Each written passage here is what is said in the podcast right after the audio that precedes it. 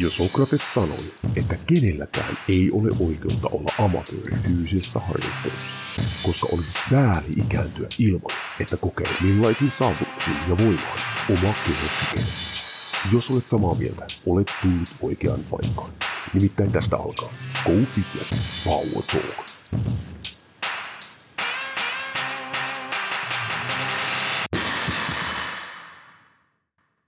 Corrosion Training Foundation Akademista moro ja tällä kertaa Go Fitness Power Talkissa käsitellään kilpakahva kuulailua. Jutellaan vähän siitä, minkälainen taso on maailmalla ja Suomessa, mitä ennakkoluuloja siihen liittyy, minkälaista se reenaaminen on ja varsinkin semmoinenkin mie- mielenkiintoinen asia, että kuinka nyt tassut, eli kädet pysyy kunnossa valtavilla toistomäärillä. Ja koska mulle tähän oikeastaan minkäänlaista muuta kokemusta kuin se, että mulla on omia kahvakulia paljon ja olen niille tehnyt, mutta koskaan en ole kilpailut, niin Suomen yksi kovimmista kahvakuulailijoista, Aleksi Tuhkonen, tulee kertomaan, miten asiat on. Morjesta Aleksi. Hei, mikä meininki sinne päähän, että kun tuossa ennen kuin avattiin kameroita, niin, niin sanoit, että vähän flunssa on vaivannut. No joo, siis tota, ihan hyvä, hyvä meno. Flunssa nyt oli äärimmäisen lievä ja jättänyt vaan semmoista vähän semmoista tukkosutta, että toivon mukaan nyt en kauheasti jouduttaisi rykimään, ääni pysyy puhtaana. Mutta ihan hyvä meininki. Täällä on oikein, Toivottavasti ei ole reenejä hirveästi. No ei, ei ole siis nyt tässä tämä viimeisin, että nyt mulla oli ihan hyvä, hyvä treeniputki päällä. Sitä ennen oli vähän huonompaa tuossa, tuossa jakso, mutta semmoista se on, että välillä kulkee paremmin ja välillä huonommin. Hei, oliko, äh, siis kahvakuulla urheilulajina, ei, mä en ole enää pitkään skenessä ollut, mutta oliko just äsken jotkut MM-kisat vai EM-kisat? Äh, äsken oli MM-kisat. Okei, okay, olit se siellä? Mä en ollut siellä. Okay. Mä en ole käynyt Joo. noissa, siis äh, viimeis mä kävin ulkomailla kisaamassa 2019 MM-kisoissa, ja sen jälkeen nyt en ole ihan äh, omasta päätöksestä käynyt siellä on äh, kilpailijamäärät pudonnut ainakin Suomen joukkueessa niin reilusti, että huomattavasti vähemmän kisaajia nyt noita kisoja kiertänyt tässä. Oikeastaan siitä lähti, koronaan, koronarajoitukset alkoi. Vaikka rajoituksia ei enää ole, niin se on, siinä on varmasti montakin tekijää, mitkä siihen vaikuttaa. Niin ei ole, ei ole siellä jengi enää kiertänyt niin paljon, mutta joo, en, ole, en, en ollut siellä itse. Okei, Oletko kuitenkin niin kuin Suomen kisoja käynyt kiertää? Koska mä äh, tuossa yhtäkkiä tuli mieleen ennen kuin tota niin, niin, äh, tätä haastelua tänään sitten pistin pystyyn. Sitten mä rupesin miettimään, että mistähän mä silloin aikoinaan törmäsin suun. Niin ihan kun mä olisin nähnyt sut näissä, tuota, tuota, mikä tämä nyt on, nämä telkkarissakin tuli, missä monta lajia, tiedätkö? Olisiko ollut SM-kisat sitten, missä sä olit? Joo, no siis viimeiset kisat, missä mä itse olin, niin oli tuossa kesällä ö, elokuun alussa SM-viikko, niin se oli tuolla Lahdessa, eli kaikenlaisia pienempiä lajeja koottu samaan tapahtumaan. Tosi hyvä konsepti mun mielestä. Et siellä oli yksi televisioitu lähetys, semmoinen Strong Sport, neljän minuutin kahvakuulen nosto, niin sen, sen kävin tekemässä ja sitten siinä oli toisena päivänä, tai siis seuraavana päivänä, niin oli 10 minuuttinen suoritus ja sen kanssa tein. Siinä olisi ollut vielä kolmantena päivänä tuommoisia puolen, äh, puolen tunnin maratonnostoja, tai puolimaratonnostoiksi sanotaan, niin sen jätin välistä ajattelin, että nyt, nyt tässä on kaikkea muutakin sen verran paljon, että kaksi päivää putkea täysillä nostamista se riittää.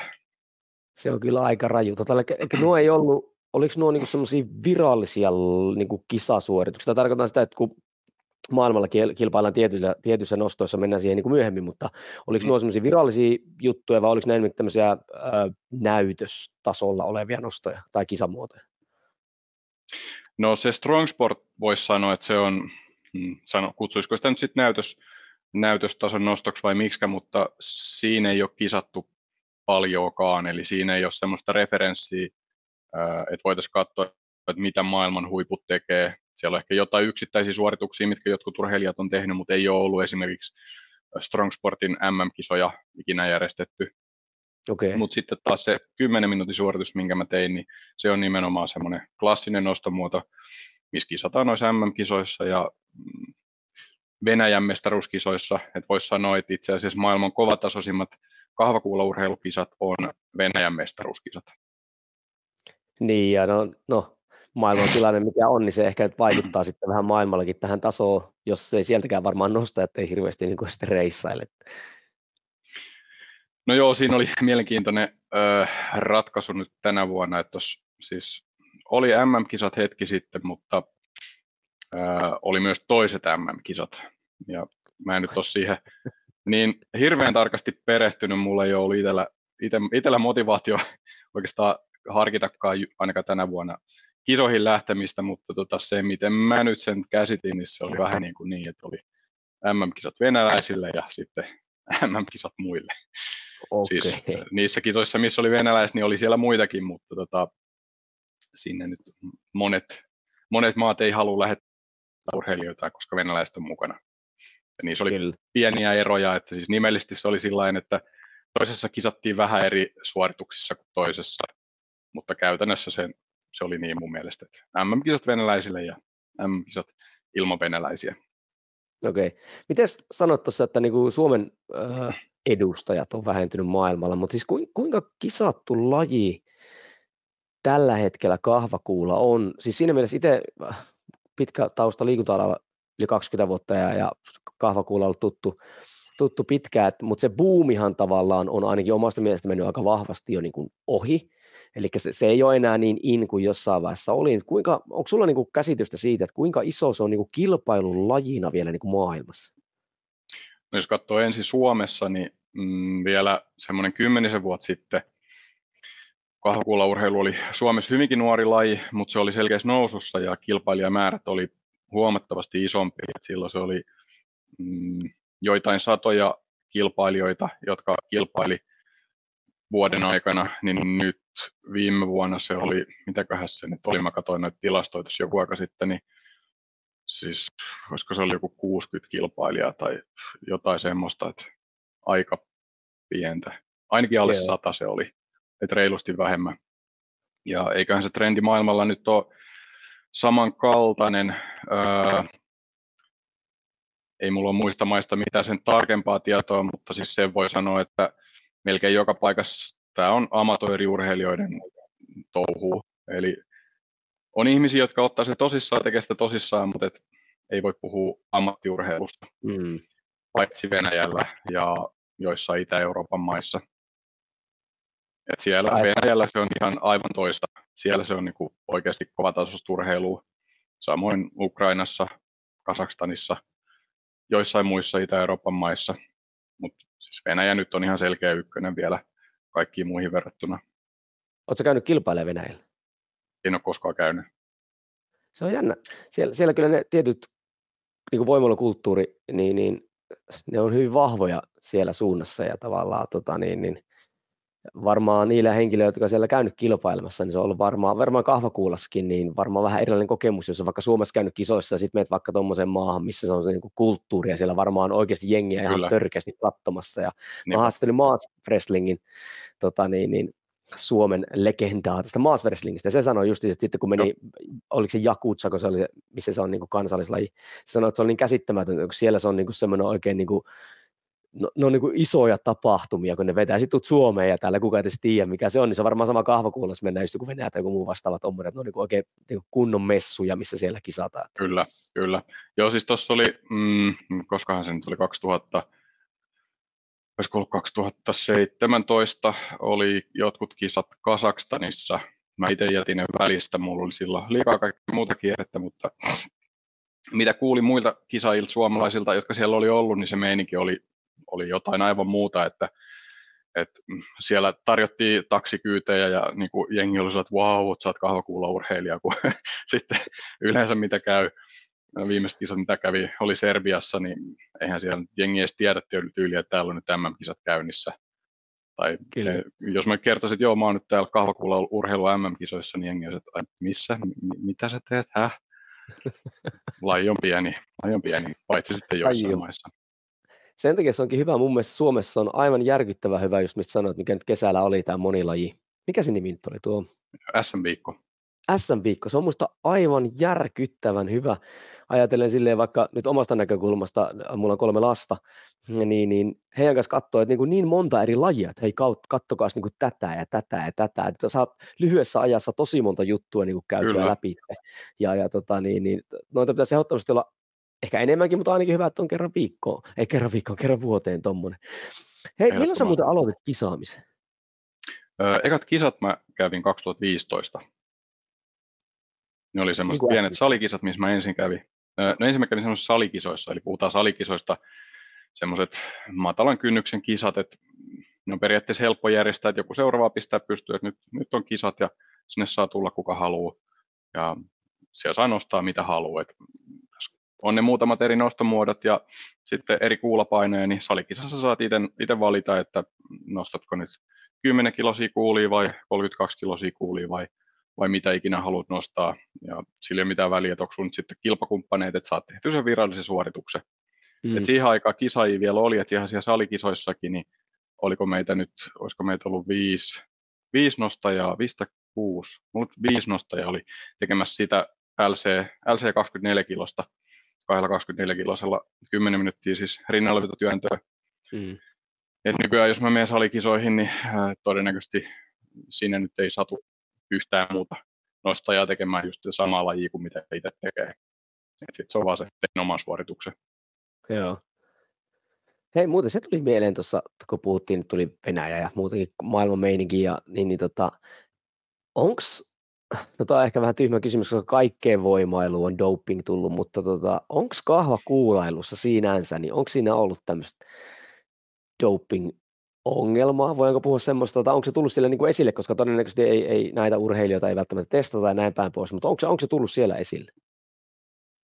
Äh, joo, siis tota, kyllä mä luulen, että suurin osa, suurin osa kisaajista ajattelee, että ei ne ihan kovimmat tulokset ihan pelkällä kaurapuurolla ole syntynyt, ja ää, kyllä sitä testausta siis on. Et, mm, tällä hetkellä voisi sanoa varmaan kahvakuulaurheilu kuumin nimi Ivan Markov, joka teki viime vuonna ensimmäisen maailmassa työnnössä 32 kilosella, niin teki yli 180 toistoa tai taisi olla tasan 180, niin äh, hän antoi positiivisen A-näytteen 2018 MM-kisoissa, missä se teki silloin myös aivan huipputuloksia, olisiko se ollut 176 toistoa työnnössä.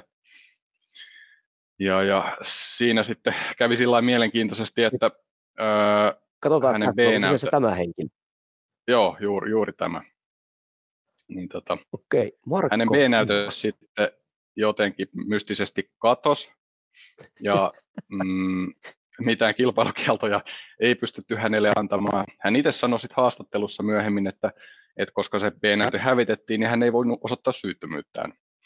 Että siitä nyt sitten voi olla montaa mieltä, että oliko, oliko tämmöistä sabotaasia Ivanin päämenoksi tehty vai, vai, vai päinvastoin. Jokainen voi, okay. voi tehdä omat päätelmät, uskomukset. Ja, mutta siis ihan niin kuin virallisia tota, doping-tapauksia ja kilpailukieltoja, niin kyllä niitäkin löytyy. Mä itse asiassa niitä tuossa just katsoin tuon kansainvälisen liiton sivuilta, niin 2022 vuodelta löytyi muistaakseni neljä tapausta. Et siellä oli, suurin osa niistä venäläisurheilijoita, mutta oli siellä muitakin, oli siellä nyt yksi liettualainen, joka nytkin oli, oli sitten taas mukana, mukana kisaamassa MM-kisoissa ja teki siellä huipputuloksia, oikeastaan venäläisten, ihan venäläisten tasolle yltävän työntötuloksen, niin hänellä oli positiivinen näyte annettu ja pari vuoden kilpailukielto. Ja sitten monia tämmöisiä haamutuloksia, mitä on tehty, niin, niin ne urheilijat on antanut jossain vaiheessa positiivisia näytteitä ja sitten ne on monesti vähän semmoisia mystisiä, että mitäs, mitäs siinä nyt sitten tapahtukaan, että tuliko seuraamuksia vai ei. No joo. Hei muuten, onko tota niin, niin onko maailmalla vain yksi liitto?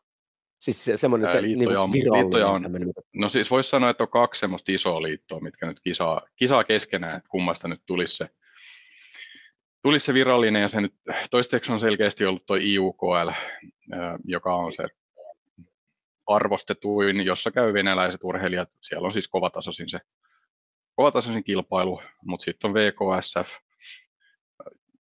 joka nyt yrittää nostaa päätään mm, mutta niille esimerkiksi tietääkseni ei ole doping-testausta, että VADA ei voi, ei voi laittaa kahteen liittoa.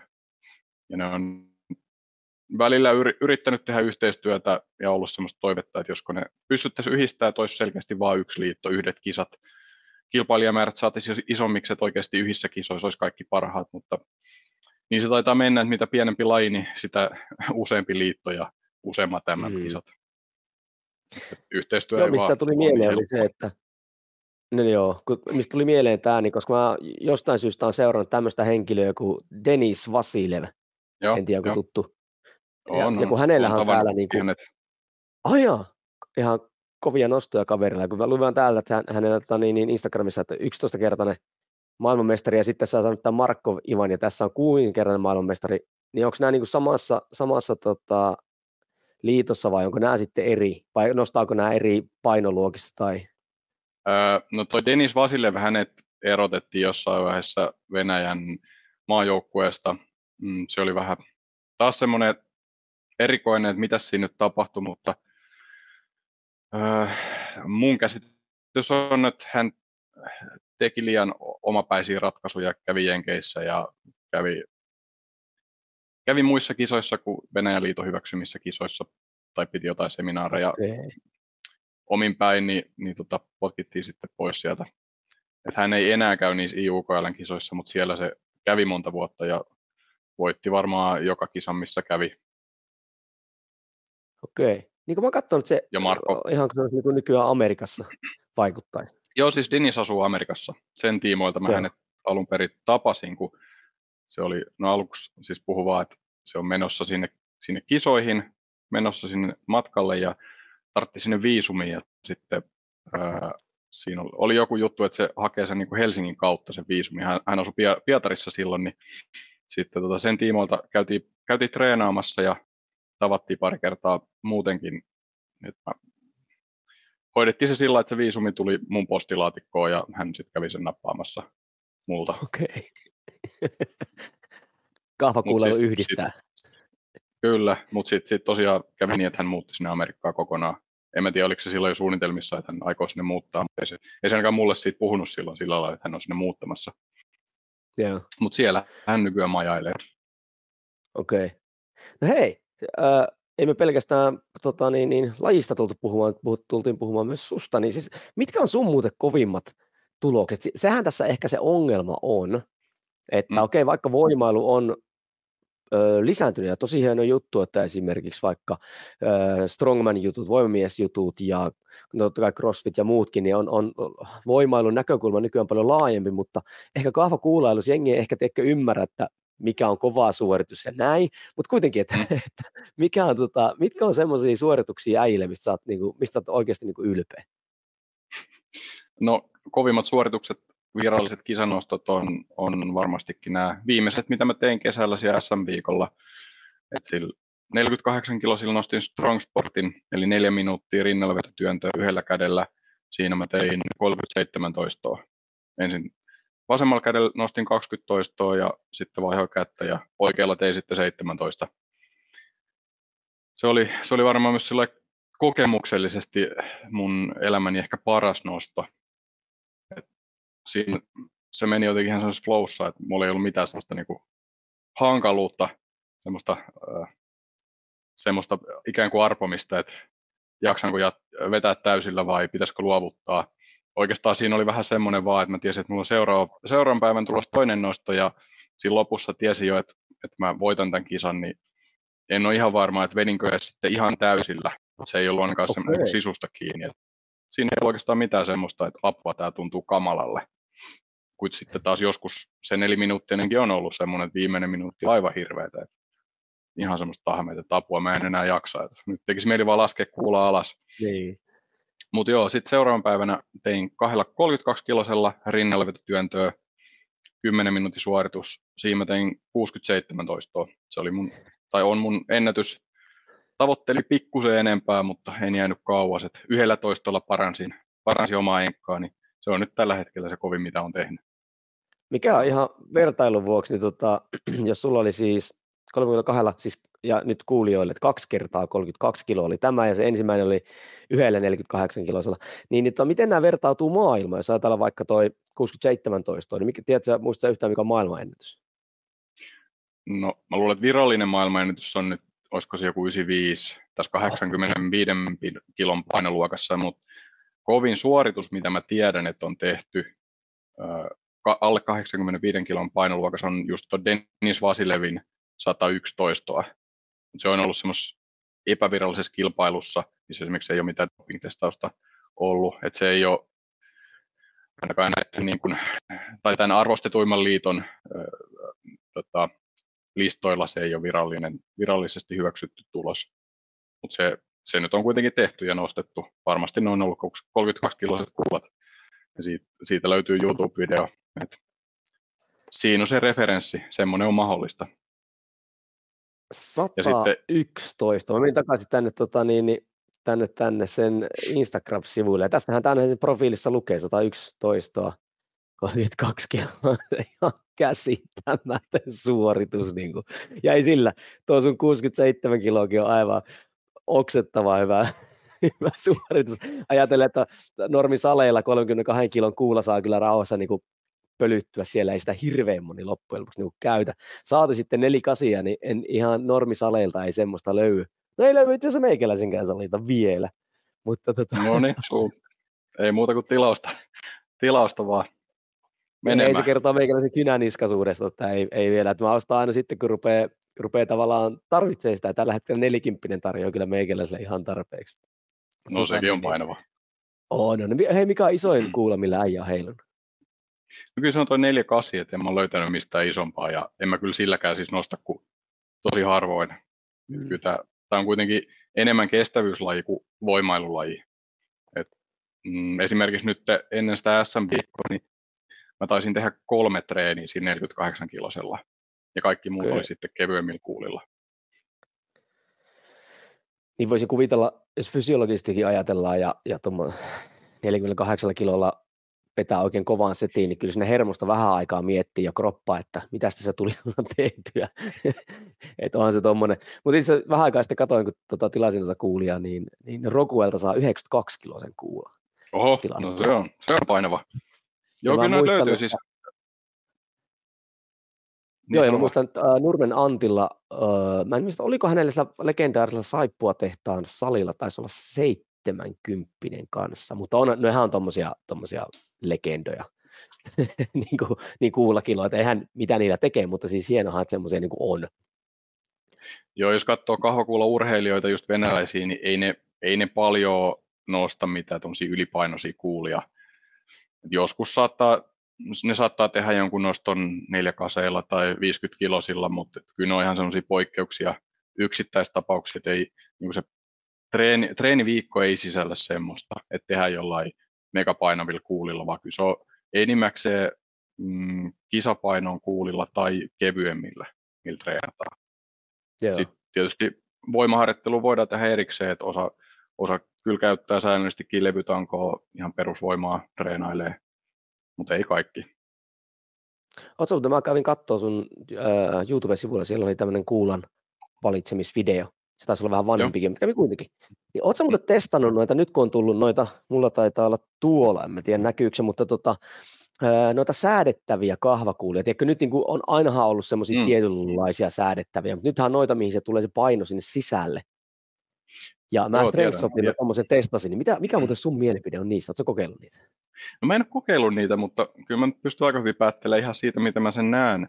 Öö, siis se versio, mitä mä nyt tuossa viimeksi, viimeksi näin, oli Compactitin kuula. Joo. niin tota, se oli pikkusen isompi kuin toi kisakuula.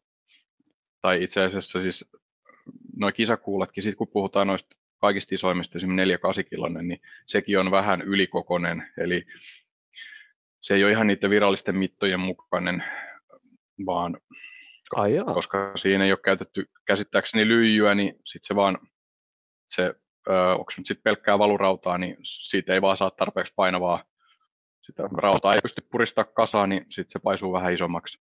Niin, niin jos mä nyt mietin, että miten se käyttäytyy, se 4.8 versus versus toi ihan virallisten mittojen mukainen, niin eipä niissä nyt ole juuri mitään eroa. Ehkä hyvin pienikokoiselle urheilijalle, ainakin jos kahdella kuulalla treenaa, niin siis saattaa olla joku vaikutus. Että siinä räkkiasennossa, kun on kaksi kuulaa, niin se saattaa vähän hankaloittaa, muuttaa sitä painopistettä. Mutta sitten toisaalta,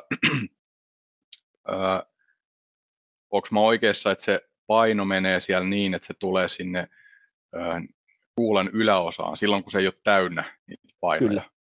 Kyllä. Joo, no tuo oli se, mikä mua si- niin kuin eniten mietitytti, että jos kiva tämmöinen, siis tämähän menee hifistelyn puolelle, mutta sen mm. takia, että tämä onkin Power Talk, me saadaan mennä tässä jarnossa hifistelyn puolelle, niin siinähän se onkin, että siellä on semmoinen keskiruuvi, eli sä käännät sen kyleelleen, ja sitten Joo. siellä on kahe, kahdesta kolmeen neljään kilon levyjä, mitkä sä laitat sinne, ja sitten jos puhutaan vaikka alle, mitä mä nyt sanoisin, alle kahden, no sanotaanko siellä 20, 20 asti, niin sehän on niin kuin puoliväliin asti vasta tulee, että se, se keskittyy, tulee sinne yläosaan niin kuin se.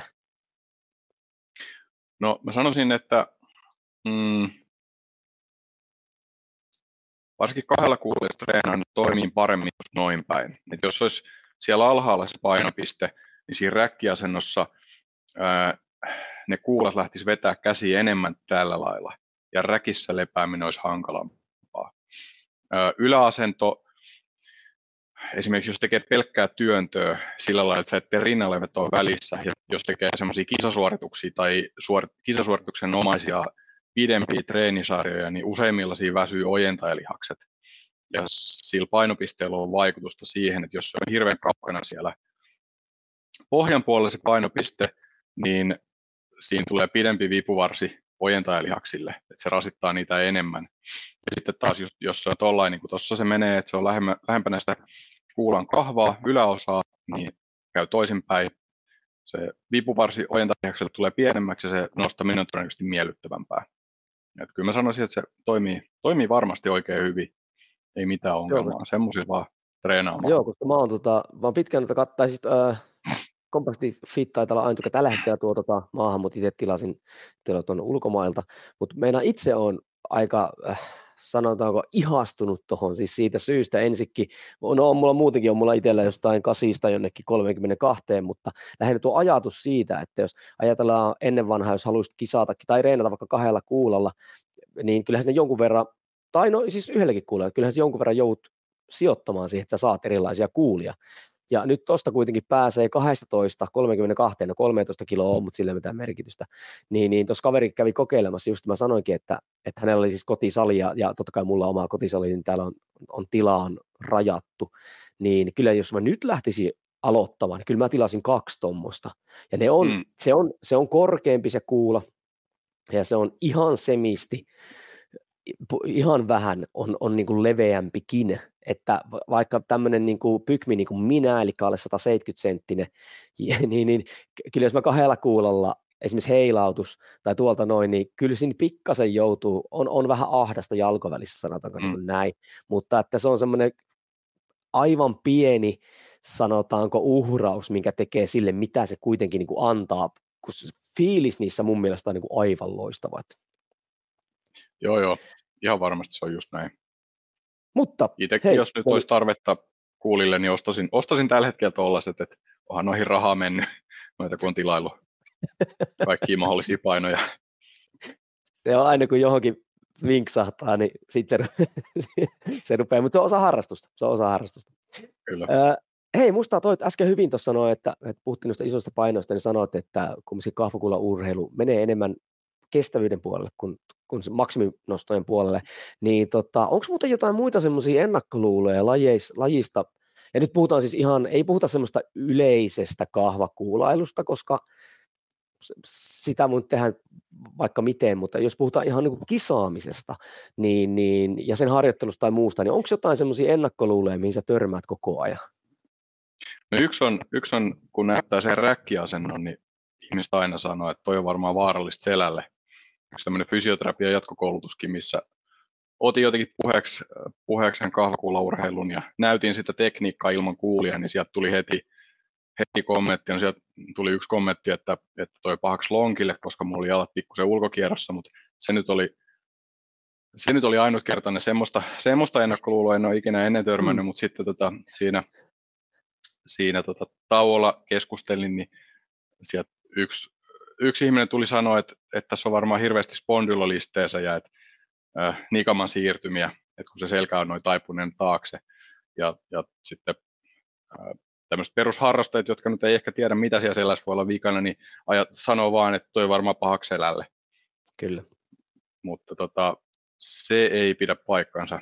Et se on vähän hämäävä se asento. Se on siis semmoinen hyvin takakenoinen se asento ja näyttää siltä, kun selkä olisi tosi notkolla taaksepäin, mutta se tulee enimmäkseen lonkan koukistajista. Eli alaselkä on oikeastaan aika neutraalissa asennossa siinä. Katsotaan, jos mä saisin tästä tota, niin pongattua jonkun hyvän kuvaan. Olisiko tuo? Katsotaanpas. Miltä tuo näyttää? No to, joo, toi, toi on ihan hyvä kuvaus, että se, joskus se voi olla jopa vielä enemmän mitä tuossa, mutta toi nyt on aika, aika tuommoinen keskiverto räkkiasento mun mielestä.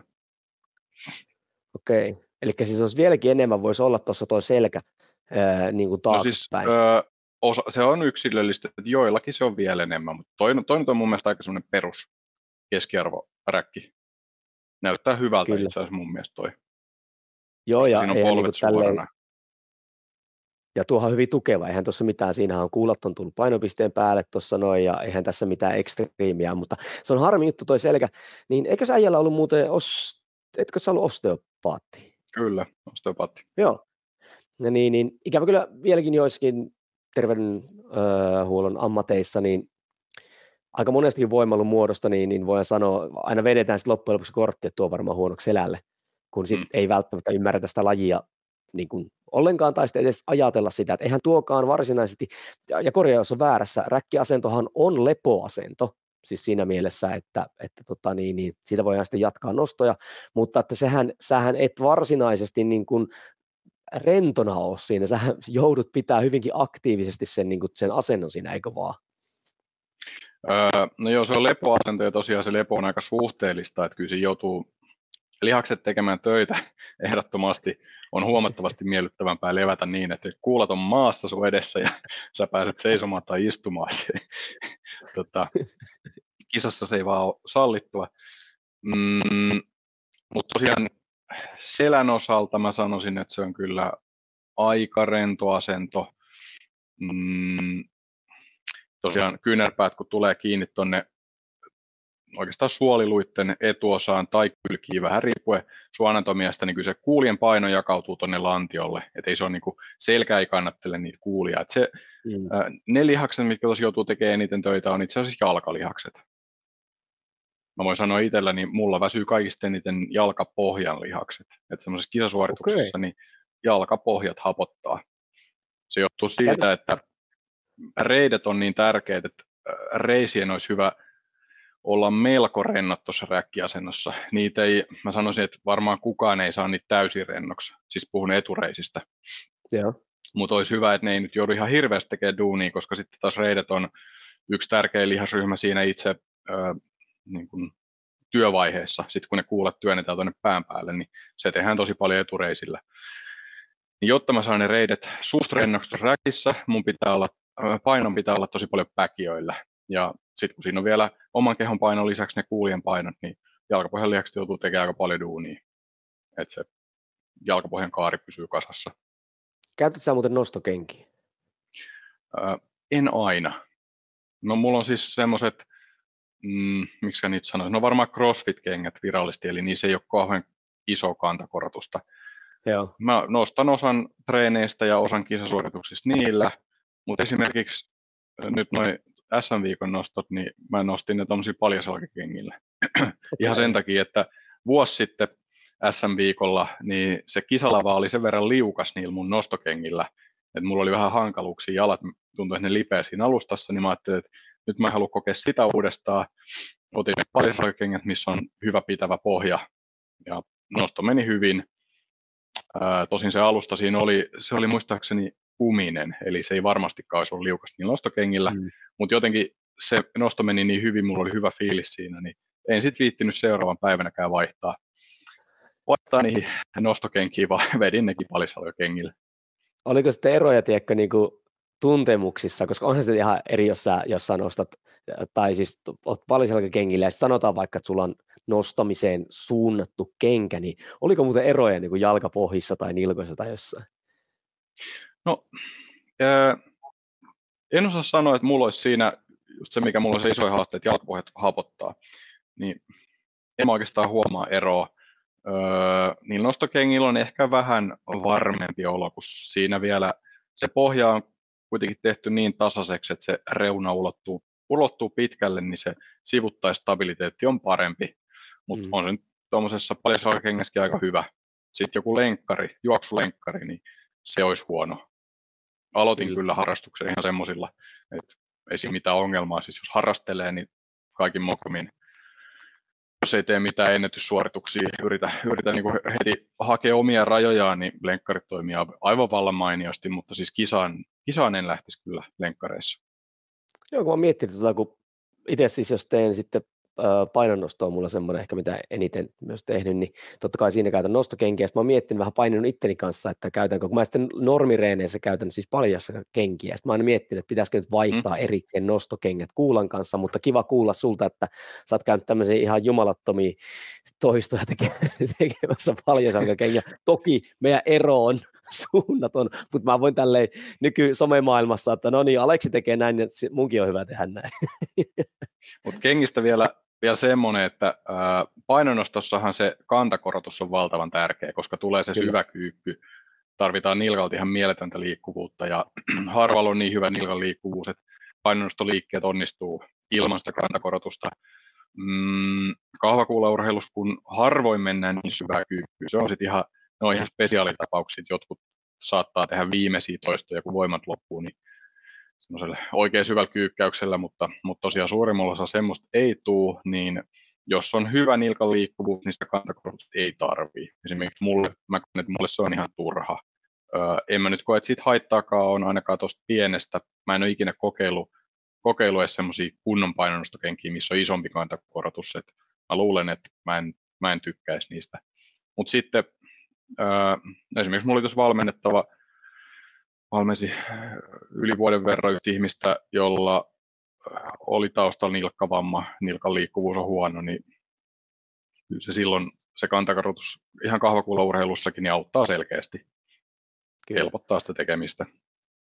Joo, mäkin lähinnä, miksi mietin kahvakuuloa, ei, kun siis painostokenkää, just vähän niin kuin tukevuuden näkökulmasta, mutta mullakaan ei siinä ollut ongelmaa. Se on enemmänkin ollut semmoista tämmöistä miettimistä, että kummallahan sitä nostaisi, mutta nyt se on paljon yksinkertaisempaa itselle, kun mä käytän koko ajan paljon kenkiä täällä, niin, niin pystyn mm. käyttämään. Mm. Mutta, mutta hei, semmoinen mutta tuli mieleen tuosta ennakkoluulosta tälleen, niin onko, öö, mä jostain kävin lukemassa, että naisilla ja miehillä on ollut erilaisia kilpailun muotoja, mutta öö, onko niinku, naisten ja miesten kilpailussa niin kuin eroja tai harjoittelusta, tai onko tässäkin jotain semmoisia ennakkoluuloja, tai onko maailmalla sille, että kisataankin erilaisissa muodoissa?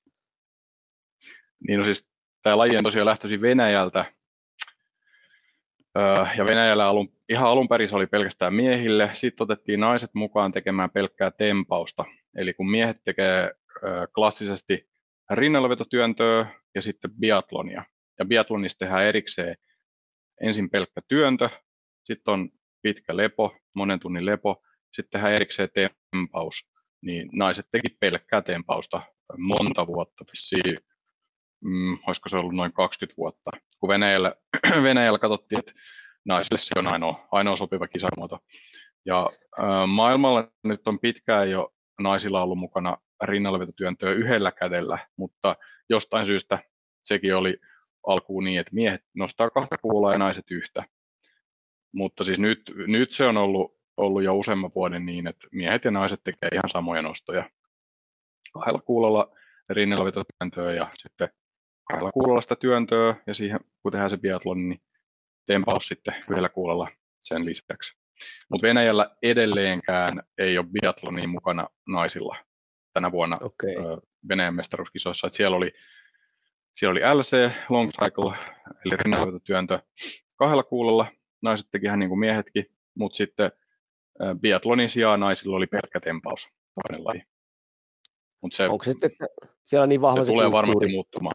No, joo, siis tuossa kun tuli joku, jokunen vuosi takaperin äh, Pohjoismaat esitti vaatimuksen tuolle kansainväliselle liitolle IUKLlle. Se oli jotenkin suunnilleen niin, että kohta ei enää leikitä teidän kanssa, jos jos ei yhtenäistetä näitä lajeja eri sukupuolelle, niin se ensimmäinen vastine oli sieltä semmoinen, että, että tota, ää, naiset ei voi nostaa kahta kuulaa, että siinä kohtu vaurioituu ja naisten selkäran kaikesta ja mitä kaikkea. Vaikka kuitenkin Venäjälläkin nyt sielläkin painonnosto on tehty, ties miten kauan. Painonnosto kun nyt on laji, missä miehet ja naiset tekee samoja lajeja ja, ja tota, Venäjä haluaa lähettää omat edustajansa myös naisissa, niin sitä jotenkin kummasti naiset on kuitenkin pystynyt tekemään. En tiedä sitten, onko ne ajatellut, että ne vaan tekee sitä ja kohtu vaurioituu ja siitä ei ole väliä, mutta, mutta joo. Kyllä se sitten lopulta se taipui se IUKL ja, IUKL ja nykyään siis niissä kansainvälisissä kisoissa on täysin samat lajit miehillä ja naisilla. Okay. Et sit, jos nyt puhuu, mitä eroa on tänä päivänä miehillä ja naisilla, niin oikeastaan se tulee sitten vaan kuulla painoista. Joo. Naisilla on tietysti ää, pienemmät kuulopainot ja IUKL ja Venäjän kisoissa se mestaruussarjan paino miehillä on 32 kiloa ja naisilla 24 kiloa ja osa on sitä mieltä, että se 24 kiloa naisille niin kuin suhteessa naisten voimataso on pikkusen enemmän mitä miehille.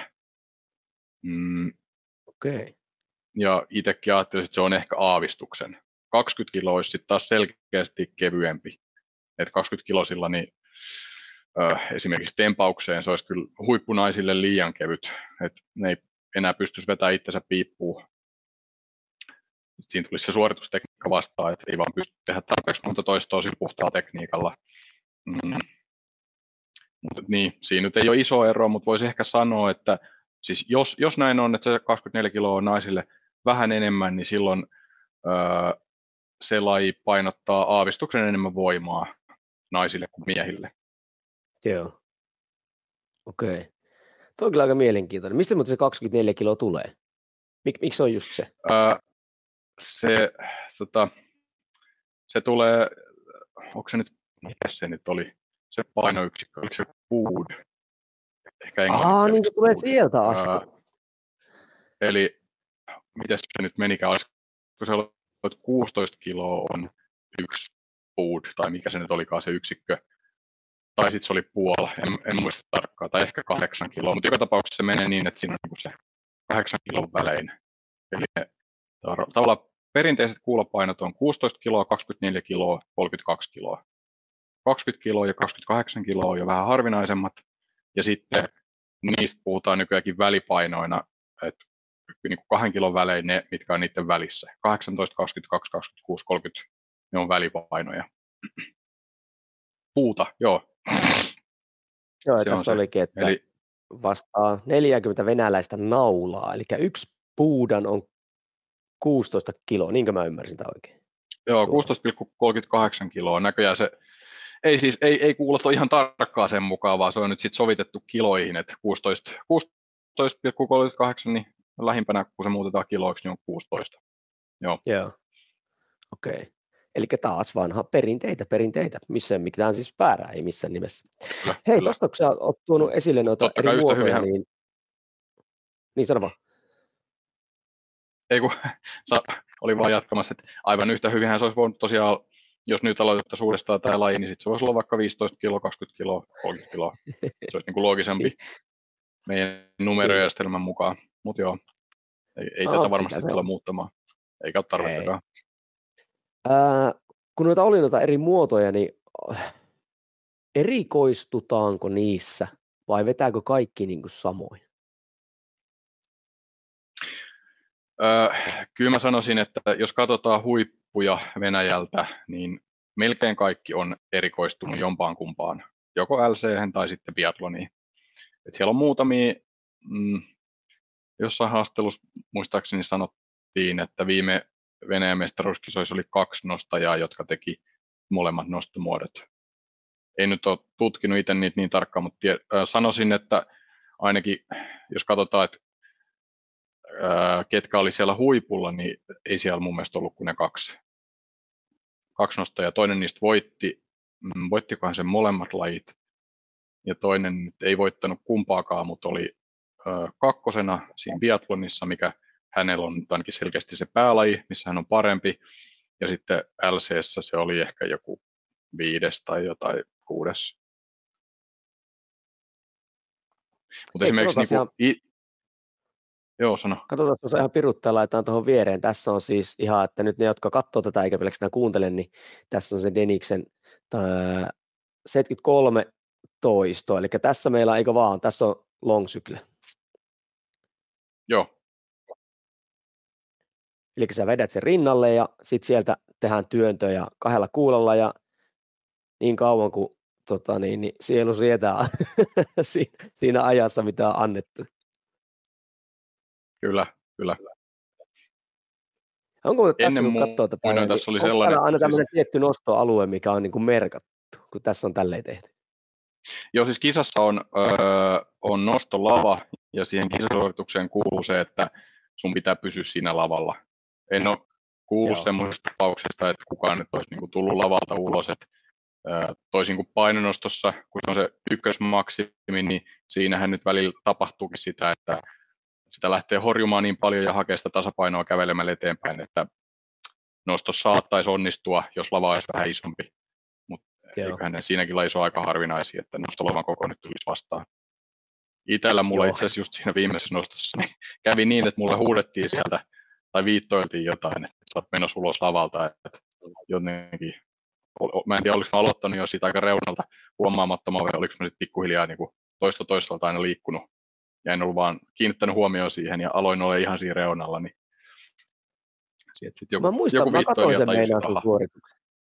Joo, mä, mä muistan, että muistanko Joo. mä sitä, mä katsoin sen suorituksen silloin, mä, että oli, no ei, ei ihan tuommoinen välttämättä jää niin kuin mieleen, mutta... Niin siis se oli se, se, oli se kymmen minuuttinen, että jos et sä, jos et sä katsonut sitä mun YouTube-kanavalta, niin ää, ei, se oli telkkarista niin sitä. Sitä ei, sitä ei televisioitu. Okay. Joo, si, siinä ei ollut sitä, se ei ollut se. Joo. Kumpi on muuten sulle vahvempi tota, muoto? Kumpaa tykkää tehdä enemmän? Ehdottomasti se LC Long Cycle, tämä mitä just katsottiin. Et se, on, se on aika jännä, että voisi ajatella, että varsinkin toi LC ja työntö, niin jos pärjäät yhdessä, niin todennäköisesti oot ihan ok ainakin siinä toisessakin, mutta siinä on ihan mielettömiä eroja. Et esimerkiksi mulla itsellä, niin jos mä tekisin pelkkää työntöä, niin en mä tee, mä en tee siinä ihan vähän enemmän kuin mitä mä teen LCssä. Ja sitten taas jotkut maailman huippubiatlonistit, joista aika moni on sitten vielä erikoistunut työntöön, että se työntö on selkeästi vahvempi kuin tempaus, niin tota, siellä on paljon ostajia, jotka ei pysty rinnallavetotyönnössä tekemään edes puolia niistä toistoista, mitä ne tekee siinä työnnössä. Okei. Esimerkiksi tuossa just, joku oikeastaan katsoi yhä, yhden, no, äh, mä sanoisin, että mä sanoisin, että heillä se suoritusta rajoittavin tekijä on se yleinen hapenottokyky. Siis tämä ei ole, okay. tämä ei ole nyt mikään mun tieteellinen, tieteellinen tieto, vaan tämä on nyt mun, mun tämmöinen tulkinta, oletus, että niillä, niillä vaan niin loppuu happi, sydän, ehkä hengityslihakset, mä sanoisin, että hengityslihakset on tässä, tässä lajissa poikkeuks, poikkeuksellisinkin isossa roolissa, niin, mutta varmaan se sydän nyt on se rajoittavin, niin se on se isoin suoritusrajoittava tekijä, teki ne työntöä tai rinnallavetotyöntöä. Ja sitten taas mulla, jos mä lähden tekemään pelkkää työntöä, niin mulla loppuu lihaskestävyys, erityisesti ojentailihaksista. Et periaatteessa happi, happea riittäisi kyllä, sydän jaksaisi pumpata, keuhkot sais, sais happea sisään, mutta mut tota, veri ei vaan kierrä ojentailihaksissa Joo. tai ne ei, ne ei pysty hyödyntämään sitä verta, ei pysty, ei pysty tuottaa niin paljon energiaa kuin tarvitsisi. Joo hei, nyt on, mä ootin tilannetta, missä mä pääsin tämän vetämään. Mä, tota, mä, mä, ja mä ajattelin, että sitten kun ruvetaan puhumaan näistä eri muodoista, niin mä menin YouTubeen ja tota, mä löysin YouTubessa no. Aleksi Tuhkasen Long Cycle videon, joka on, onko tämä nyt seitsemän vuoden takaa? Niin, niin katsotaan ihan piruttaa. Mitä mieltä oot? Eli tota, niin, niin, Toivottavasti mä saan näyttää tämän, mutta tämä julkinen Oho. video. Niin... joo, joo, totta kai. niin, niin tota, katos, katos. mitä mieltä olet omasta tekniikasta ja miten ollaan tultu eteenpäin? Tästä on kuitenkin seitsemän vuotta. no katsotaan, katsotaan, katsotaan. Siinä sulla nostoalue merkattu joogamatolla tai alustalla. Joo, Eli oliko tämä niitä aikoja, kun sä tota, niin, niin, rupesit aloittelemaan? seitsemän vuotta, onhan siitä jo. Joo, tässä mä varmaan äh, olin valmistautumassa mun ekoihin SM-kisoihin, mihin mä en sit itse asiassa päässyt mukaan. Mä olin maksanut okay. kisamaksun muutama minuutin liian myöhään. ja sitten, sitten siitä vedettiin sellainen, sellainen johtopäätös tai tiukka tulkinta, että et pääse mukaan. Missä kunnossa olit silloin? silloin? Aivan naurettavalla ja tuntuu kyllä. Ää, miten, jos no pitäisi siis, spekuloida, niin miten olisi käynyt? Olikohan se, niin, no siis mä, olisin, mä luulen, että mä olisin tehnyt vähän yli 30 toistoa. tässä mä teen nyt 30 toistoa ja mä luulen, että viimeiset toistot ei ole enää hyväksyttäviä. Et silloin mulla oli vielä taipumusta ruveta punnertaa niitä kuulia. Eli hyväksyttyjä suorituksia tarvitaan sama painonnostossa, että ensin suoristuu kädet ja sitten vasta jalat. Et sit jos tavallaan voimat alkaa loppumaan, niin helposti käy niin, että sä et saa niitä käsiä suoraksi saman tien, että ne jää vähän koukkuun ja sitten joudut niinku hitaasti avittaa sen viemään loppuun.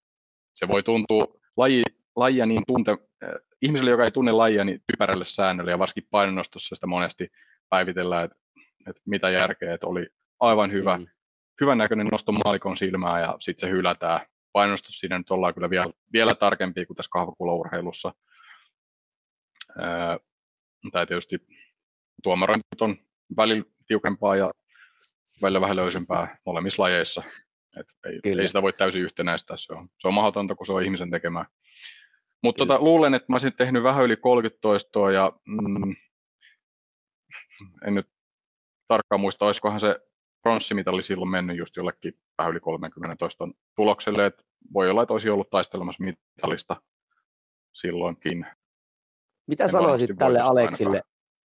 Mitä oot Aleksin tekniikasta mieltä? Äh, joo, tota, räkkiasento näyttää edestäpäin ihan hyvälle, mutta sitten rinnalleveto on aika, aika tuommoinen raaka, siitä puuttuu semmoinen flow, semmoinen jouhevuus, et ikään kuin on kauhean kiire saada nykästyä ne kuulat sieltä ylös. Et se olisi parempi hakea niille vielä enemmän vauhtia tuolta takaa. Eli se heiluriliike olisi hyvä mennä sillä lailla, että ne kuulat putoo tuosta etukautta kaarevaa liikerataa alaspäin, mutta sitten niitä erityisesti vie tuonne taakse, jalkojen välistä taakse ja sieltä hakee vauhtia, niin sitten kun niillä on hyvä vauhti niillä kuulilla, niin saa aika pehmeästi mukavasti ohjattua tuohon rinnalle. Ei tarvitse sillä niin, ekono, käsivoimasta niitä pitää. Joo. Ja sitten tosiaan samalla lailla, kun tuossa Aleksi tulee ylös, niin hirveä kiire päästä ylös, että ei oikein malta mennä sinne alle. Onko, onko nyt tehty vähän liian vähän kyykkyä, että jaloista puuttuu puhti vai, vai, vai onko vaan tekniikan ongelma, niin en ole, en ole ihan varma, että ehkä vähän molempia. Tekniikkatreeniä ja, ja ky, kyykkyjä vaan määrätään Aleksi. Kyllä, lisää voimaa. Tämä oli vaan hauska, kun toi, siis se jotenkin hyppäsi mulla, tiedäkö, kun mä laitoin sun nimeen, niin se oli ensimmäisiä videoita, mikä sä katsoit seitsemän vuotta sitten, että oho, että uskaltaisikohan mä näyttää, että näyttävästi uskalsin. Se oli Hei, varmaan tota, ää, isoin joo, määrä sama. toistoja, mitä olin putkeen tehnyt tuohon mennessä. Okay. Se oli varmaan isoin määrä toistoja, mitä olin tehnyt noilla kuulilla tuohon mennessä. 30 toistoa. Aa, niin joo, te, niin kuin maksimisuoritus. Kyllä. No hei, tota, tuossa tulikin vähän ohimennen ö, esille, että sen lisäksi itse kisailet ja kis, oot kisaillut, niin, niin myös valmennat, niin tulla vähän tuohon ihan nyt niin kuin kisaa lajina, lajina tota, niin, niin, ö, ihmettelemään sitä, niin hyvin spesifi laji siinä mielessä, että hyvin spesifi mm. objekti, eli kahvakuula, mitä me liikutetaan, ja ei oikeastaan mikään muu urheilumuoto valmista tähän tämän tyyppiseen, koska mosto, eli painonnostokin niin eri, täysin erityyppistä, niin tota, miltä näyttää oikeastaan, tai miten sä rakennat, ei mennä ihan vielä siihen kisaan valmistavaan, mutta miten sä rakennat tota, niin, niin, tälle pähkinän kuoressa niin semmoisen ihmisen, joka tähtää kisailuun, niin mitä sen harjoitteluun niin koostuu? Totta kai yksilöllisyys pitää aina ottaa huomioon ja näin päin pois, mutta jos puhutaan semmoista isommista palikoista, että kuulija tai katsoja ymmärtää, että miten tämmöinen kahvakuula urheilun harjoittelu, että sä toit esille, että jotkut tekee tangollakin tukiliikkeitä ja muita vastaavaa, mutta mikä sun valmennusfilosofiassa, miten sä lähdet sitä kasaamaan? Öö, no siis harjoitusviikossa nyt on hyvä olla mukana tuota kisanostamista. Totta kai voi olla jaksoja esimerkiksi, että sitä ei vaikka ole ollenkaan, mutta nyt on poikkeuksia, että peru, se on perustreeniviikko, niin täytyy olla kisanostamista kuulilla ja ne useimmiten tehdään aika kovalla teholla. Tää, tässä lajissa se on, se on, niinku, se on tyypillistä, mutta tota, itse kyllä teetän ja teen itsekin myös semmoista matalatehoisempaa kuulatreeniä. Ja sitten, sitten tota, sanoisin, että kyllä melkein kenellä tahansa kahvakuulla kisoihin tähtäävällä on hyvä olla jotain muutakin kestävyysharjoittelua. Se voi olla juoksua, se voi olla uintia, mm, siinä tulee se yksilöllisyys, mistä ketäkin tykkää tai mikä kenellekin on mahdollisuus, mahdollista. Et kuulatreeni, sitten kevyt aerobine ja sitten mahdollisesti jotain voimaharjoittelua. Ja yksilöllisyys ja tulee siinä, tota... että esimerkiksi joku, jolla on hirveän kovat voimatasot, niin voi olla, että voimaharjoittelu voi jättää aika minimiin. Sitten okay. taas ö, joku, joka tähtää, tähtää kisasuoritukseen, mikä tehdään niillä isoilla, isoilla painoilla, omaa voimatasoon nähden isoilla painoilla, ja jos ei kuitenkaan ole semmoinen maailmanluokan nostaja, että toistoja tulee jotain yli 50, niin silloin se voima, voima on tosi isossa roolissa ja voimaharjoittelu voi olla enemmänkin. Silloin välttämättä sitä kuulen nostamista ei ole niin paljon, että siellä voisi olla vaikka kaksi levytankoharjoitusta viikossa. Mutta perusta, perusta on se, että kuulotreeniä, kevyttä aerobista ja voimaharjoittelua. Joo, eli tuossa menisin kysyä, että se muu aeropine on sitten tämmöistä PK, PK-reeniä sitten, millä sitten tota, niin sitä peruskuntoa nostaa ylöspäin, sitten haetaan, tehot haetaan sitten muualta itse sen välineen kanssa. No joo, siis tämä on aika sellainen perus, ja jos katsoo mitä venäläiset tekee, niin juoksu on siellä hirveän suosittua. Esimerkiksi yksi nostaja, jota on seurannut pitkään, josta mä jotenkin tykkään, onko se nyt jo yli 40 tai tasan 40-vuotias nostaja, joka on nostanut yli 20 vuotta, muistaakseni 18-vuotiaana aloitti ja niin kuin, ollut kovalla tasolla pitkään, mutta sit edelleen vaan nostaa, nostaa, nostaa tuloksiaan. Tai 39-vuotiaan taisi tehdä ennätyksensä. Et musta se on jotenkin hienoa, hienoa katsoa, että urheilija kehittyy edelleen ja Todella. edelleen löytyy intoa, intoa treenata, treenata kovaa ja sitä potentiaalia, potentiaalia kehittyy, niin, niin tota, hän sanoi, että hän oli ö, voittanut Venäjän mestaruuden putkeen siinä monta vuotta, ja sitten sit tuli tappio, ja oli, olisiko ollut, että jäi, jäi vielä mitaleittakin, että oli neljäs, ja sitten hänellä tuli jotenkin siitä semmoinen hirveä, hirveä into, että nyt haluaa vielä palata sinne, sinne ykköspodiumille. Ja tota, sitten sanoi, että hän lisäsi juoksumääriä ihan dramaattisesti. Ja Instagramistakin mä olin katsonut, että tota, että kaveri vetää jotain 30 kilsan lenkkejä tai maratonejakin ihan niin kuin Oho. perustreeneinä, että viikoittain tämmöinen ihan niin kuin, juoksijallekin jo tosi pitkä lenkki, että eihän kaikki juoksijatkaan tee noin pitkiä lenkkejä. Ja muistaakseni silloin oli joku tammikuu semmoinen, että hänellä on tavoitteena saada 500 kilsaa juoksukilometrejä täyteen kuukauteen.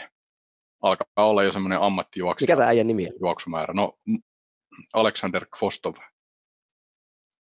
KH, Alexander. Ei kun siis KHVO. KO. KH. KH, KHVO, STHV. oi nyt se oli jo karkas, mä kirjoitin jotain. Katsotaan, saataisiin tämä kyseinen. Tuohon kuulostaa ihan elukkareiniltä niin sanotusti. No ainakin täällä ainakin näkyy tota, niin noita kahvakuulailua, niin totta, to, todennäköisesti ollaan päästy. Joo, tämä, Tänne. tämä kaveri, kyllä, oikein, oikein herra.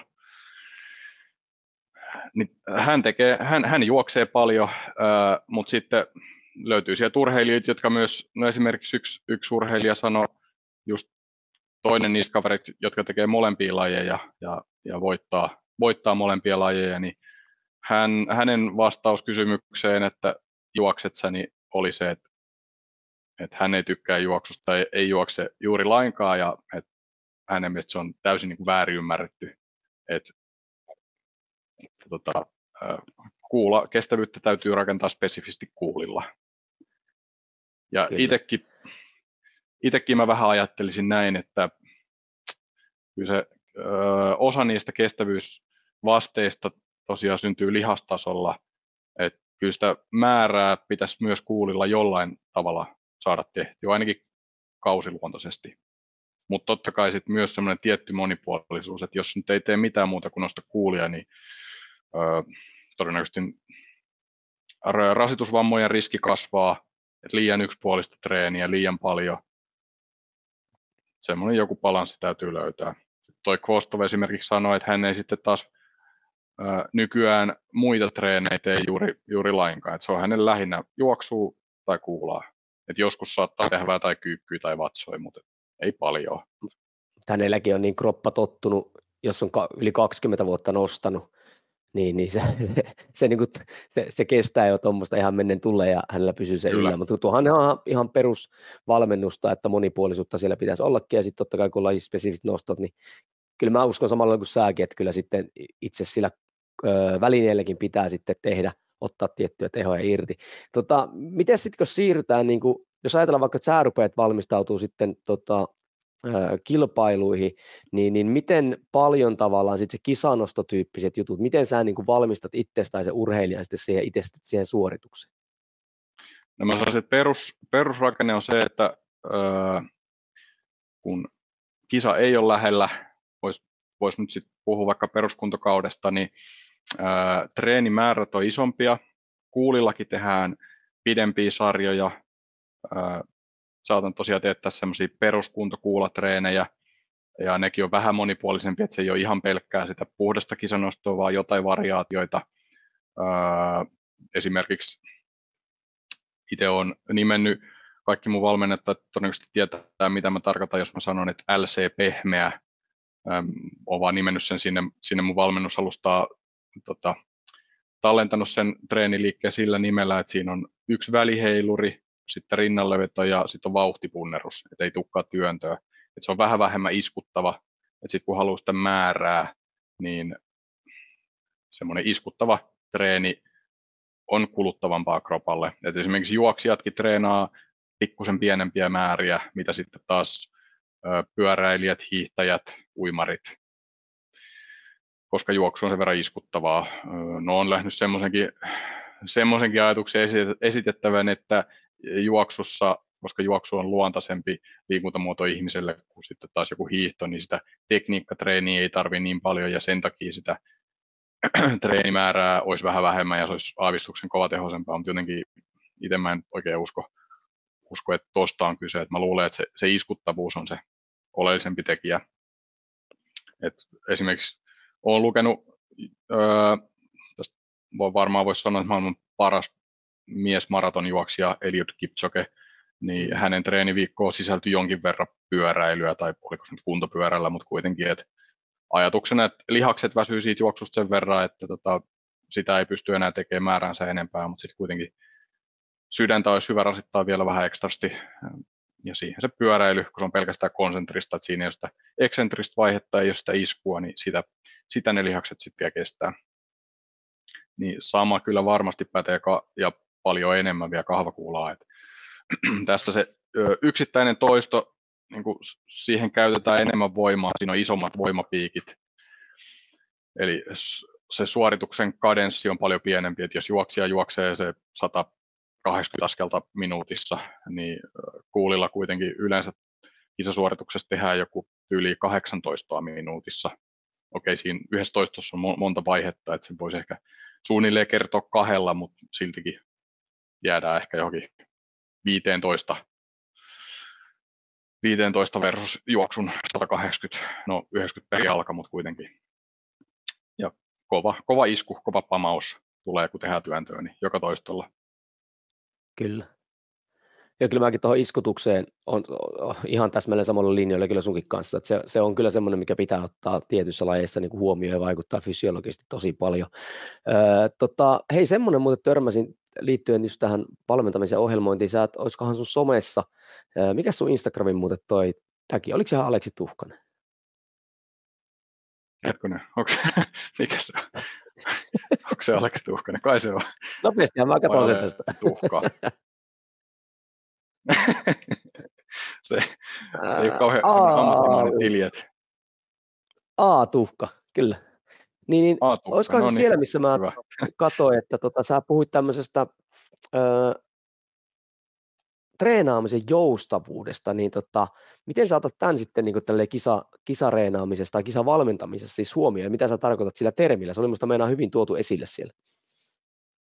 Ai niin, tuota, edelliseen vastaukseen mä mietinkin, että tuossa kun mä puhuin, että mistä sitä oikein lähti, niin, niin tota, se ehkä jäi vähän kesken, ja mä sanon siihen, että no niin. tota, tosiaan ennen kisaa, ennen kisaa, tai kun kisa on kaukana, niin sitä määrää on enemmän, ja sit sitä laji, ei-lajinomaista tekemistä voi olla enemmän, ja silloin voi olla myös sit, vähän riippuen urheilijasta, niin joko enemmän sitä ei-lajinomaista peruskuntoa, tai sitten enemmän vaikka sitä perusvoimailua levytangolla. Ja sitten lähempänä kisaa, niin se kuulatreeni määrä pienemmäksi ja teho kovaksi. Et silloin, silloin mä itse teen ja yleensä teetän kovatehoisia treenejä. Niin kovia, Kyllä. että ne ei, ole, ne ei ole kivoja. Mutta sitten lepopäiviä tulee myös, tulee myös enemmän. Et kisaan on tosi tärkeää olla levännyt. Et se on ollut mulla itselläkin, itselläkin haasteena, että varsinkin sitten kun ei ollut valmentajaa suurimman osan omasta kahvakuulaurasta on, on valmentanut itse itteeni tai jollain, jossain määrin ehkä semmoista keskusteluapua saanut, saanut joiltain vähän suunnitteluapua, mutta ei ole semmoista varsinaista valmentajaa ollut, joka niin kattoisi perään, mitä mä teen, niin, niin tota, sitä sitten helposti vähän niin kuin mopo karkaa käsistä ja tulee semmoinen viime hetken paniikki, että apua pitää, pitäisi vielä tehdä toi ja sitten vielä vähän tämä ja sitten loppupeleissä tulee tehty mistä, asioita, mistä ei mitään muuta kuin haittaa. Olisi paljon tärkeämpää olla oikeasti levännyt, kuin nyt Kyllä. olla se tunne, että jes, olen treenannut hyvin. olen treenannut hyvin ja olen rättiväsynyt. Tästä on hyvä lähteä kisaamaan. ei. Omille virheille sitä on sokea aina, ei sille maha mitään. Että... Niin, niin. Mutta niin, niin, mikä se tässä se joustavuus? Seuraava. Niin, joustavuus, se joustavuus, joustavuus. mikä oli hyvin tota... esille. Sä muistaakseni somessa toit sen to, jossain puhuit siitä. Joo. Mutta se oli Instagramissa. Joo, kyllä. Siellä, siellä, siellä siitä varmaan on tässä vuosin varrella silloin tällä aina, aina siitä jotakin maininnut. Öö, eli varmaan pätee mihin tahansa fysiikkatreeniin, niin voimatreeniin kuin kestävyystreeniin, mutta ehkä nyt itse koen, että erityisesti kestävyystreenissä tarvitaan sitä semmoista periksi antamattomuutta, sitkeyttä, että se kova treeni, niin eihän se nyt varsinaisesti kivaa ole. Toki siihen kyllä, siihen kyllä sitten jää koukkuun, mm, että siitä tulee hyvä olo. Varmaan se on yksi syy, miksi siihen jää koukkuun. Öö, että just se, kun pystyy ylittää itsensä, vetää, vetää treenin läpi, mikä puolivälissä tuntuu siltä, että ei hemmetti, että en mä jaksa pakko, pakko luovuttaa ja sitten saa sen vedettyä läpi, niin siitä tulee ihan, ihan kuningasolo.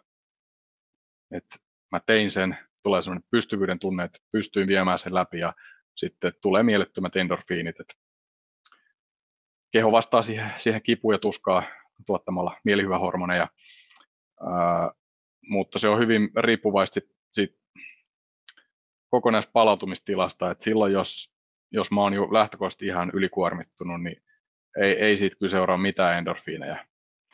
Ja siinä kohtaa, jos tuolla takaraivossa on sellainen pakkomiele, että, että kyllä nyt vaan, tämä on nyt vaan tehtävä ja äh, mä haluan kehittyä tässä lajissa ja treenata hyvin, niin se ei ole, se ei ole kyllä enää kehittävää ja olen sen useamman kerran itsekin kokenut, että on tullut vedetty itsensä, itsensä ylikuntoon, niin, niin tota, se nyt tässä sanoisin, että vuosi vuodelta aina hyvin pienin askelin kerrallaan kehittyy, että sitä niin kuin osaa lukea itsensä tarkemmin, tulkita tilannetta niin, että okei, tänään ei, ei olekaan järkevää vetää läpi sitä treeniä, mitä oli suunnitellut. Et esimerkiksi äh, viimeksi, no viimeisin treeni on eilen, mä tein ihan super minitreeni, mutta tota, äh, keskiviikko mulla oli tarkoitus tehdä semmoinen oikein pitkäkestoinen kuulatreeni. Mä olin suunnitellut, että mä teen 40 minuuttia työsarjoja. Oliko mä nyt että mä teen kahdeksan viiden minuutin sarjaa yhdellä 32, minuutin, 32 kilon kuulolla, niin siinä ekan sarjan aikana, mikä olisi pitänyt olla semmoinen, että tämä menee ihan helposti läpi, niin jo ekoilla minuutilla tuntui, että ei niin kuin jotenkin vaan, ei lähe. No mä ajattelin, mä ajattelin, että tämä nyt jaksan yhden sarjan, yksi kahdeksasta, tämä nyt vedän läpi vaikka olisi mikä, niin sen mä tein, mutta en enempää. Sitten mä vaihoin kevyempiin juttuihin, tein vielä, tein vielä pari sarjaa jotain muuta, mutta tota, mm, voi olla, että Aleksi seitsemän vuotta sitten olisi vaan vetänyt, vetänyt läpi harmaa kiven, ollut niin vahvana tuo pääkopassa se, että tämän vaan täytyy tehdä läpi, kun näin on suunniteltu, muuten ei voi kehittyä. Ja en tiedä sitten, mikä, mikä olisi silloin olo, olo tänään. Voi olla, että olo olisi, olo, olo olisi kamala ja sitten ei taas vähän aikaa treenattaisikaan. Et joustavuus on mun mielestä sitä, että, että tota, sä tavallaan et koe sitä epäonnistumiseksi, että sä välin luovutat. Kyllä. Mutta sitten toisaalta, toisaalta myös osaat, osaat sitten hyvänä päivänä niin ottaa itsestäsi kaiken irti. Tai en välttämättä ihan kaikkea, mutta siis että etsii sitä sisua ja, ja, ja tota, tarpoo, tarpoo läpi niiden vaikeidenkin tunteiden. Kyllä, tai se syy, miksi mä tätä halusin nostaa vielä tässä esille, kun säkin olet tuonut sitä, kun nykyaikana on kaksi asiaa, mitkä on. Ensinnäkin jengi ei palaudu normaalista arjestaan, aika, aika tiukkaa arkea meillä kaikilla, että harva sanoo, että onpas helppo arki. Ja toinen on sitten se, just mitä toit tuossa esille, on se, että halutaan sitten reenaamisessa. Ehkä se menee siihen, että halutaan vähän niin kuin myös unohtaa arkea, että vetään, tyhjennetään pää niin sanotusti ja näin päin pois. Mutta sitten jos, jos ajatellaan ihan kehityksenkin kannalta ja näin päin pois, niin se olisi niin älyttömän tärkeä pystyä no A, lukemaan itsensä tai B, sit olisi ehkä se valmentaja tai joku, mikä sitten siinä pikkasen ottaisi oikeasti suitsista kiinni, että hei, tässä ei kyllä nyt mitään järkeä tänään, että tota, tai tällä viikolla, että nyt pitäisi pikkasen ottaa sitä, ottaa tota, niin, niin, öö, kevyemmin, ja muista tosi hienosti sanoit, että se ei ole niin kuin epäonnistuminen, eikä se, eikä se arvota sua yksilönä, että sä et jaksa, vaan enemmänkin saa, saa onnistumista, koska pystyt lukemaan sitä omaa jaksamista. Mutta hei, tähän jaksamiseen liittyen, niin mikä mä oon aina halunnut, koska mä en itse koskaan tuommoisia määriä nostanut, mitä esimerkiksi sä oot nostanut, niin miten sä pidät sun tassut niin kuin oikeasti kondiksessa? että, et, käytät sä niin kuin esimerkiksi mankkaa tai jotain nostamisessa, ja miten sä pidät, että oikeasti sulta ei niin kuin joka ikinen kerta, kun jos on vaikka 40 minuuttia veät tolleen, että sulta ei mm. niin kuin lähde kaikki mahdolliset nahkat niin kuin tassuista irti? Mm, joo, no toi on ollut haaste siitä asti, kun ää, mä aloin, aloin treenaamaan mun valmentajan johdolla. Mä aloitin tämän lajin tosi pienillä treenimäärillä ja kovilla tehoilla. Jälkeenpäin voisi sanoa, että aivan liian kovilla tehoilla. Tosin kyllä mä kehityin silloinkin. Kehityin niin hyvin, että siitä kyllä syntyi semmoinen niin kuin innostus, että jes, tämä on, tää on siistiä ja kehittyminen on siistiä. Mutta tota, sitten jossain vaiheessa kehitys vähän tyssäs, sitten äh, otin itselle valmentajan ja treenin määrät kasvo huomattavasti. Huomattiin, että mulle toimii aika hyvin semmoiset volyymitreenit, että esimerkiksi tuli tehty äh, varmaan jossain vaiheessa viikoittain semmoinen treeni, että mulla on minuutti työtä, minuutti lepoa, 30 sarjaa, eli tuntiputkeen nostamista. Ja niissä oli kyllä, oli kyllä, mä muistan alkuun aina se, että nahkat hajos sitten tuli taas, tuli taas breikki, että se oli, se oli vähän haastavaa löytää se sopiva tasapaino siihen, että, että tota, miten, miten ne nahkat kestää. Et silloin mä muistan, mulla oli sellainen jakso, pidempikin jakso, että se treeni tuntui tosi hyvältä, ei ollut niin sitä ylikuormitusongelmaa. Jossain vaiheessa sitten taas tuli sitäkin, kun jotenkin arki muuttui vähän kuormittavammaksi, stressaavammaksi ja sitten vaan halusi pitää kiinni niistä treenimääristä. Mutta tota, pidetään nyt fokus tässä näissä nahkoissa, niin ää, käytän mankkuu oikeastaan aina, aina kun treenaan kuulilla, joko nestemankkuu tai sitten tuommoista ihan perus, perusjauhetta. Kyllä mä sanoisin, että tärkein, tärkein on se tekniikka, että saa sen kuulan kahvan niin tarkasti tuohon käteen, että siinä ei tule semmoista niin nykäisyä hiertymistä. Eli aina kun tehdään esimerkiksi rinnallevetoa, niin se, se kuulla vähän niin kuin heitetään, että se, se ei hankaa tuosta ihon nahkaa hiertäen, vaan se heitetään siitä tuolta niin kuin ensin, kun se on se kuulan kahva menee, menee tuosta poikittain noin, niin se heitetään, jos joku vaan kuuntelee eikä katso, niin se on niin tuossa ranteen päällä se kämmenen tyvessä se kuulan kahva ja sitten se heitetään siitä sormille tai, tai pikkusen kämmen nahkoille. Mutta ei saa tulla sitä hiertymistä. Mm, esimerkiksi toi Denis Vasilev jossain videossa sanoi, että, että tota, se pitää olla, ottaa niin millin tarkasti aina samasta kohtaa kuulan kahvaa kiinni. Sitten se näytti jotain kuvaakin, että siinä näkyy hänen niin kädenjäljet siinä kahvassa. Itse mä sanoisin, että täytyy pystyä tekemään se noin, jotta pystyy tekemään isoja treenimääriä. Eli siitä täytyy tulla niin tarkkaa, että sä pystyt tekemään sen noin, mutta itse mä kyllä sitten tuohon vielä lisään sen, että sitten kun mä teen niitä treenejä, esimerkiksi tuossa taannoin mä tein treeni, missä mä tein rinnalla yli 500 toistoa 20 kiloisilla kuulilla. Niin tota, kyllä siinä, kyllä siinä niin joutuu kuuntelemaan aika paljon, että miten mä voin se tehdä ilman, että nahkat hajoaa, niin kyllä mä sitten vaihtelen sitä, että missä kohtaa se ää, kuulan kahvan paine on, että se rasittaa niitä nahkoja niin kuin eri kohdasta kämmentä. Mutta ikinä siihen ei tule semmoista nykäisyä hiertämistä, vaan se menee saman tien siihen oikeaan kohtaan, mihin mä just sillä toistolla sen haluun.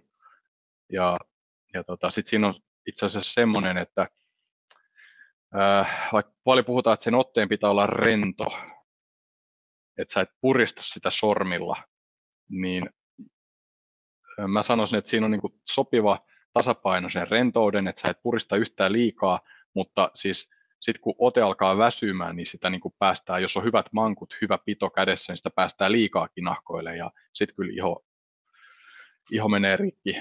Et siinä, mä itse niin kun, kokemuksellisesti mä ajattelen niin, että mä pikkusen puristan sitä kahvaa.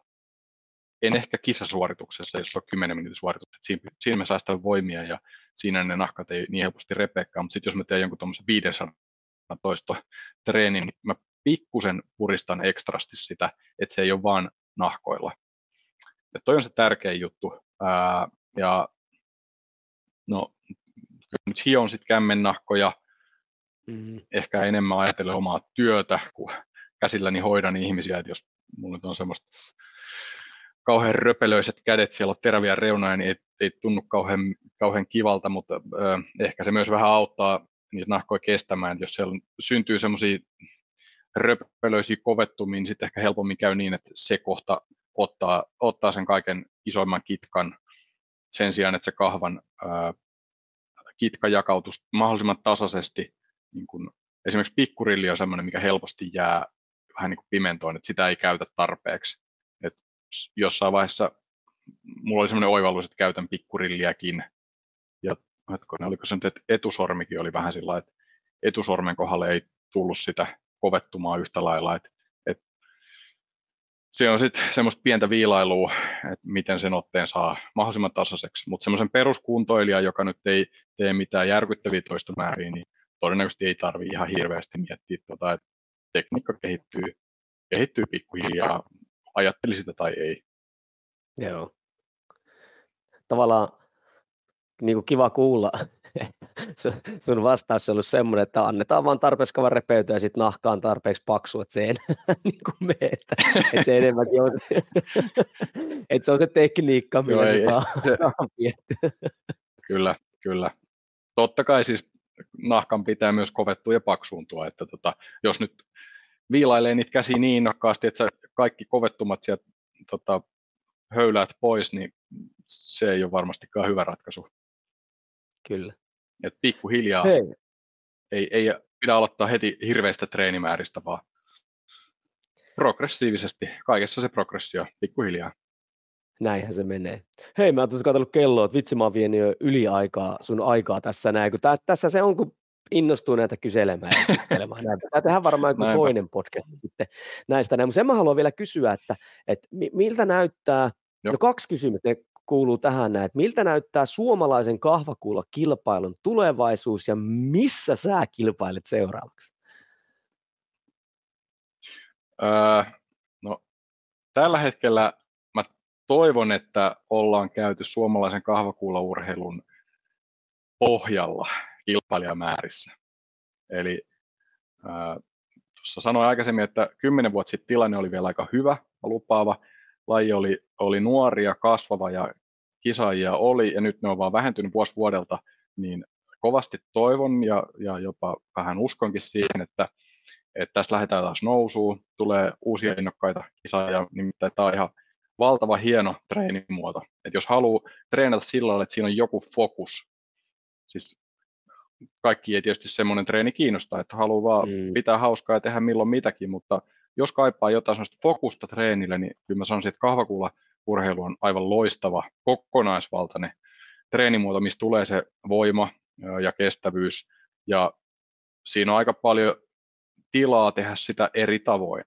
Ihan jos katsoo noita venäläisiä huippujakin, niin ne on aika isoja ne erot niin kuin treenitavoissa, että yksi tykkää tehdä näin ja toinen tykkää tehdä noin että tota, sitä varmasti voi tehdä itselleen mieluisella tavalla.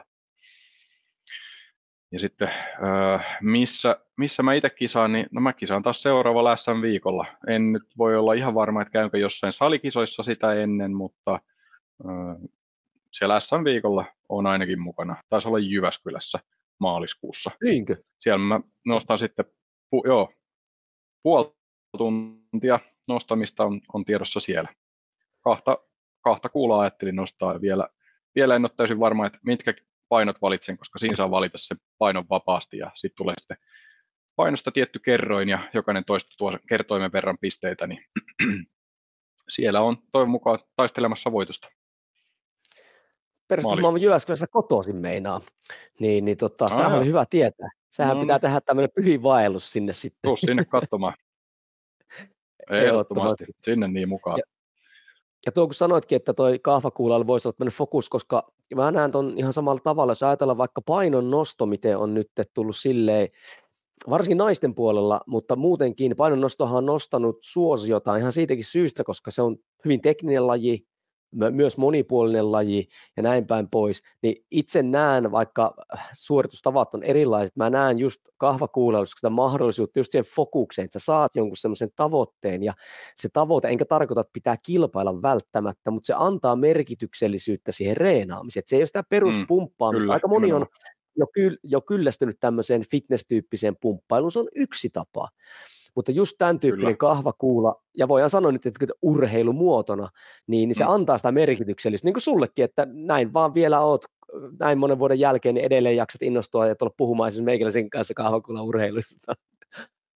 Joo, se on mustakin välillä aika hämmästyttävää, että miten, miten mulla on edelleenkin tämmöinen into, että edelleen niin ootan treenejä, että jes, pääsen taas tekemään monesti sitä yhtä ja samaa rinnalla, mitä työnteon kuulilla. Toki siis treeneihin tuo mielekkyyttä myös se, että tulee kokeilen kaikenlaista uutta.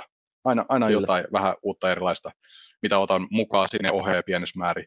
Öö, Mutta tosiaan siis joku fokus, kahvakuula on siellä loistava ja se ei tarvi olla semmoinen, että haluan nyt olla Suomen paras tai maailman parhaaksi nyt ei pääse varmaan juuri kukaan Suomessa. Suomen resursseilla sitä ei tarvitse miettiäkään. Ää, sitä voi tehdä ihan tasan niin kuin, sillä tasolla, mikä on itselle sopivaa jos tekee yhden kahvakuulatreenin viikossa, niin aivan loistavaa. Mä olin eilen esimerkiksi vetämässä yhdelle ihmiselle ö, treenit, missä ei ole ö, tota, pointtina, että tehdään tästä ihmistä kahvakuulaurheilijaa, vaan ihan vaan tämmöinen viikoittainen treeni ennen työpäivää. Ja me tehtiin siinä alkuun vähän turkkilaista ylösnousua, heilautuksia sivukautta. Sitten päätreeninä oli ihan vaan rinnalla veto työntö kahdella kuulolla, eli kahvakuulaurheilutreeni ei kahvakuulla urheilija ihmiselle. Mm-hmm. Sitten tämä ihminen käy viikossa kiipeilemässä ja lenkillä tekee muuta, mutta sanoo, että ihan innolla ottaa, ottaa taas tätä, tätä meidän treeniä. Et se fokus voi olla tosiaan jollekin semmoinen ihan pääfokus, että tämä on mulle nyt ihan mielettömän tärkeä juttu, ja toiselle se voi olla semmoinen kevyempi rennompi fokus. Et jos käy jossain vaikka salikisoissakin välin nostamassa, niin se voi ottaa enemmän sellaisen tapahtumana, että käyn, käyn täällä tapaa muita ihmisiä haastamassa itteeni ilman mitään sen kummempia tulostavoitteita tai paineita. Jollain lailla todentaa sitä omaa treenaamista.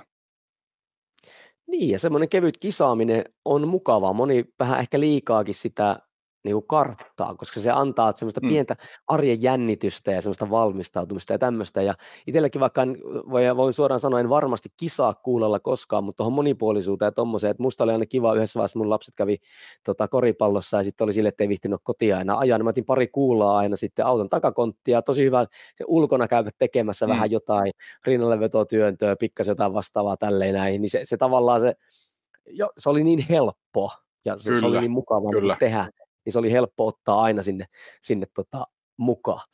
Hei, äijähän tuo oman osansa kahvakuula, suomalaisen kahvakuulailun maailmaan jo pelkästään sen valmentamisenkin kautta, niin jos joku nyt oikeasti haluaisi vaikka sun valmennukseen, niin miten se niin kuin onnistuisi?